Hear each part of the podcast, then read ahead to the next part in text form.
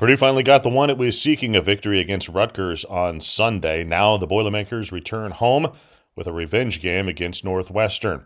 I'm Kyle Charters, Brian Neubert here as well for Gold and Black Radio. Brian in a moment, but first this. Designing and building since 1968, TNW has changed the way people think about construction. TNW's three stage approach to designing and building is unmatched throughout the construction industry. Learn more about TNW's people, passion, and projects at twdesignbuild.com. Experience unparalleled comfort, service, and cuisine at the Whitaker Inn. This Midwestern oasis is perfect for a relaxing staycation or weekend getaway. Escape from the ordinary at the Whitaker Inn. On the far end of Main Street in downtown Lafayette, you'll find East End Grill, industrial and classic. The restaurant is built like a steakhouse, but handles like a bistro. East End Grill's menu includes creative starters, simple chopped salads, burgers, fresh fish, and steaks and the signature shrimp and grits. The staff prepares every item from scratch and emphasizes simple meals that incorporate fresh, local, and seasonal ingredients. A warm and inviting dining room features a cozy bar that includes a great selection of craft beer, inspired cocktails, and a robust and expanding wine list. Whatever your entertainment needs are, a cocktail at the bar, dinner with family, or a special event in the private dining room, the energized and attentive staff is here for you. East End Grill in downtown Lafayette, welcome to our table. When it comes to land sales, it pays to have experts in your corner. AcrePro Midwest Farm Group is your local farmland specialist. With decades of experience in Indiana agriculture, no one knows the market better. Whether you're doing a 1031 exchange or simply buying and selling farmland, your local AcrePro agent will walk the land with you and ensure the deal is done right. Visit acrepro.com or call 765 775 6502 and talk to your local land expert today. Again, 765 775 6502. Brian, the Boilermakers back home this week, taking on Northwestern in the rematch on Wednesday at Mackey Arena. Purdue coming off, of course, its victory against Rutgers uh, over the weekend. Did you get the sense, Brian, that the seniors really wanted this one? They had not before Sunday won in Jersey Mike's Arena. Yeah, I don't know if you can really point to anything that suggest that. I would have to think they really wanted this one, but I, I can't say, hey, this happened in the game. This was a yeah uh, reflection of that. I thought the Illinois games and the Indiana game, I thought were a couple games where Purdue was really kind of amped up to play and uh, uh, really started well. I thought Purdue started pretty well against Rutgers, but I don't know if that was emotion as much as it was like them just being much better than Rutgers. Uh, and Rutgers being a terrible offensive team uh, as well. Um, so I'm sure this, I'm sure this meant a lot to Zach Edey, Mason Gillis, Ethan Morton. Um, but I, I don't know if it really affected uh, the outcome of the game. Yeah. It certainly was a big uh, victory for Purdue. I mean, a, a, place that is really difficult to win in, even when the Scarlet Knights are a little bit limited offensively, which they are uh, this year. Purdue was able to use a similar formula. It gets a double figure lead at halftime. It sees the opponent make a little bit of a run in the second half, but it then holds off the opponent. I mean, to me, that's a pretty good way to go. if you want to get a, a, a 13 to 20 point lead uh, in any game at halftime, um, Purdue's ability to sort of hang on there in the second half, um, that's been, you know, critical, obviously, to this run that Purdue's been on lately. Yeah, I hope you can hear me okay. I've got a lot going on around me here. I've got I'm, I'm at a gate for a, a, flight that leaves from Montreal here pretty soon. So I've got French being spoken over the PA. I have a upset infant uh, next to me, but yeah, no, I, I thought Purdue started out really well uh, obviously, and that's that's the best kind of problem to have is when you start out really well and then you have to hang on in the second half. Yeah. Um, but I thought it was, you know, Rutgers is not a good offensive team by any stretch of imagination, but you had to figure after that first half they were going to make a couple of shots after halftime, and uh, you know, the thing for Purdue all year long has been the turnovers, and it it's hard to really tie them all together uh, and, and, like point to causation um, because they were all kind of different. There were a bunch of travelings. Uh, there were two uh, turnovers against backcourt pressure. Uh, one a 10 second call, one an over over and back. I've seen which was which was a bad which was a bad being call. debated. Um, that, yeah, that call I, was terrible. I was sitting behind a TV camera and I, I went back and watched it uh, last night and I don't know whatever but um, you know, there there was some bad, there were some casual entry passes. I thought that were just untimely, um, and you know, Purdue just has to uh, has to do a better job staying on top of those turnovers. That's the single greatest threat to their uh, their ability to win. Uh, that was 17 points that Rutgers got off turnovers, and it was, I think, 15 points they got off the offensive glass. I might have those two things flip flopped. Yeah. But when you take 60 points and you deduct 17 plus 15, you know, you're looking at a team being held to like 30 some points within what they're trying to do offensively, which, you know, to be honest with you, with this Rutgers clear, with this Rutgers team is generally pretty unclear. Yeah. Um, you know, uh, they just had to do a better. The two things they had to do coming into this game were limit turnovers and keep Rutgers off the offensive glass. And Purdue didn't do either of those two things.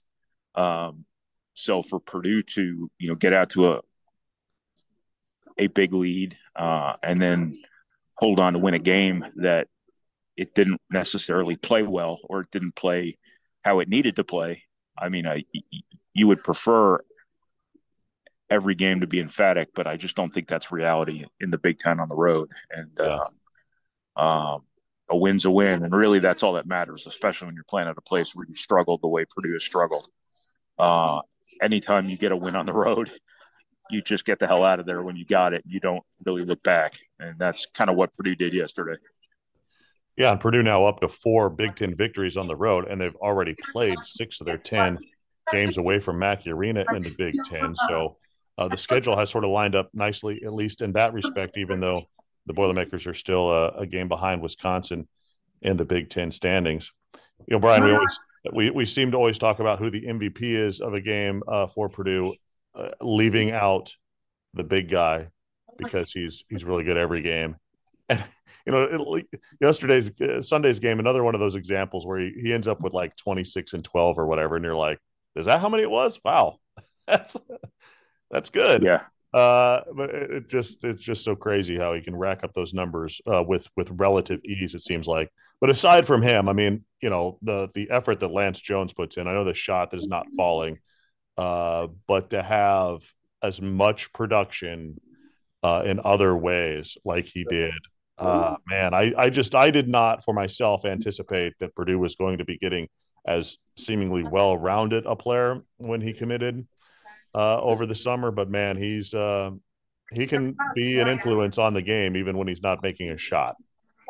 Yeah, uh, if we're talking about the MVP from yesterday's game, it was Braden Smith, uh, yeah. and you saw him and Lance Jones kind of like it was kind of like one of those Freaky Friday games where that they sort of uh, they sort of trade places, and uh, it was it was Lance Jones who was who, who was getting the, the, rebounds, the steals, the assists, and it was Braden Smith who was who was making shots. And uh, you know, just having a guy like Braden Smith who just wants the ball in situations yeah.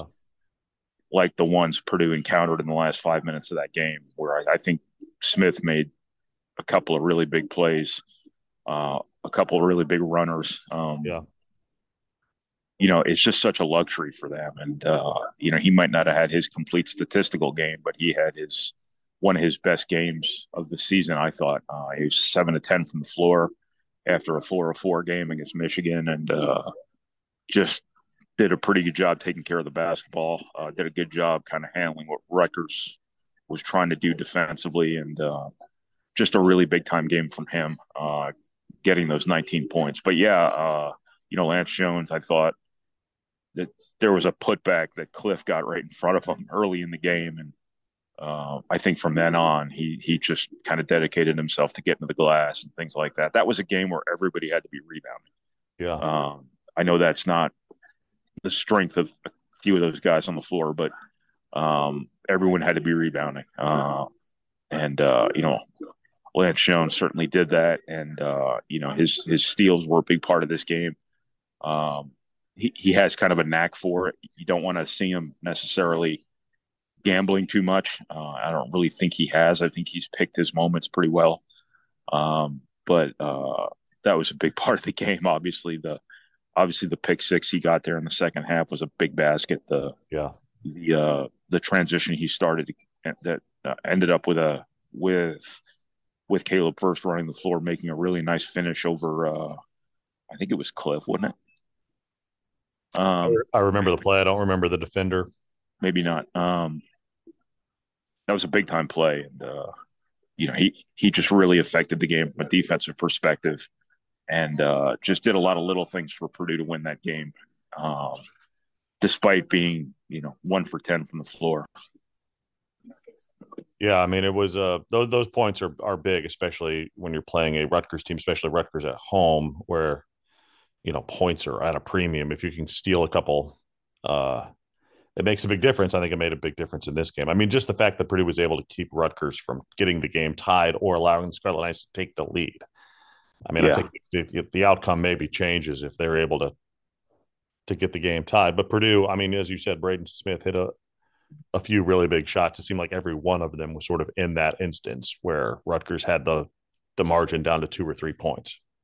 Yeah, yeah. No, I I just thought that uh, perhaps I was putting too much stock in the fact that Purdue was that much better than Rutgers. But even when it was down to two, I never really thought Purdue was going to let that get away. Uh, when you look at the shots Rutgers had to make to, you know, to kind of get back in that game, and uh, um, you know, Tim Brando called him uh, Harry Potter. I called him McLovin.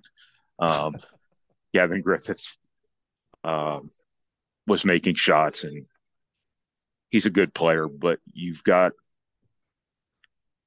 guys just kind of making rhythm plays, and it, it just felt like they were kind of caught up in the moment.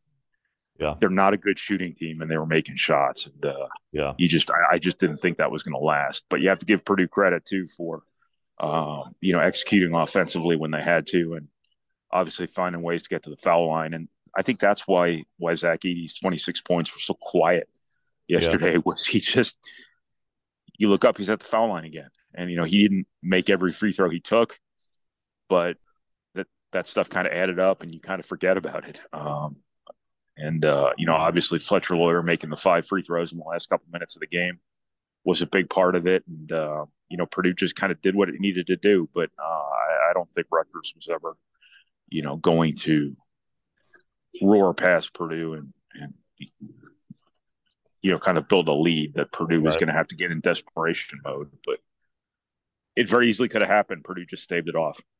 I I think there's a level of comfort with this Purdue team because a little bit because of their offensive efficiency. I mean, as, as long as Purdue's not turning the ball over, you could sort of count on on there being some amount of efficiency offensively that Purdue's just not going to go through a long drought. Uh, yeah, well, it's it's the the the the inevitability of Zach Edey. Like, right? I mean, how many times in the last ten minutes of the game do you see him just just go crazy, and you know maybe not go crazy, but really, really produce and really, really find his way to the foul line. Yeah, make the right passes, make the right plays get Purdue in the bonus, get those points that don't necessarily fall under his name in the box score, but are are plays that he he created, the offensive rebounding, kind of things like that. It, it's just the ultimate comfort blanket for Purdue. Is when stuff goes sideways, just get get the ball to Edey, and good things are going to happen more often than not. Yeah. So Purdue plays Northwestern on Wednesday in the rematch of the loss believe that was on December 1st, the first Big Ten game for Purdue up there on the road in Evanston. Northwestern is like many of the teams in the Big Ten and really around the country, uh, a different team at home than it is on the road. The Wildcats have beaten uh, two top 10 teams now on their home court, along with losing to Chicago State, which was just yeah. Uh, but a different team on the road. But what do you? I mean, looking back, is it? It's it's probably as simple as not turning the ball over and trying to contain Boo Buie as as best as possible. I mean, he's the kind of player because of his ability, sort of in the mid range, that can hurt Purdue. Uh, but Purdue's got to try to find a way at least to to contain him a little bit. Yeah, Purdue tried some different things against him, but you know they were okay when Lance Jones was on the floor. He did a pretty good job on Boo Buie, and then when he fell yeah. out, that was one of the turning points of the game uh, because after that, Purdue didn't really have have an answer. I thought Ethan Morton did a good job making it hard on him. Camden Heide was in a tough spot when they put him on there. They tried some different things schematically, and that let kind of I think Ty Berry made a big three off of Purdue making an adjustment against Buie, um, and uh, they just have to uh, have to not turn the ball over. They have to contain Buie the best they can, and they just have to. You know, Purdue really should have won that game at Northwestern. A lot went into that, and uh, you know the turnovers were a big part of it. Uh, I think Northwestern was the game where Northwestern got 20 points off turnovers. So you just can't. And I wouldn't anticipate any of that replicating itself in Mackey Arena. Um, but I just think that uh, uh, you know Purdue ought to be fine. Purdue's better. Northwestern. It's a home game. Um, a lot had to happen, had to fall right for Northwestern to win that game in double overtime. Yeah. And uh, yeah, I, I just think that all these teams coming up in the Big Ten, you know, have to be respected. But I don't think there's anyone Purdue ought to fear. And uh, I'm not saying Purdue in the past has feared teams. I'm just kind of putting the Big Ten in context here, where everybody's beatable. Everybody's very beatable. Yeah. Um, except for Purdue, I think. If you're assuming that the Big Ten champion will be 16 and four, and Purdue's already played six road games, I mean, doesn't it just need to win its home games to go two on two on the road, and it's it's sixteen and four? Like, is my math right there? Is that right? Um, I haven't really gotten that far. Got to uh, be right, right? Yeah. I'm just trying to figure out when the next game is.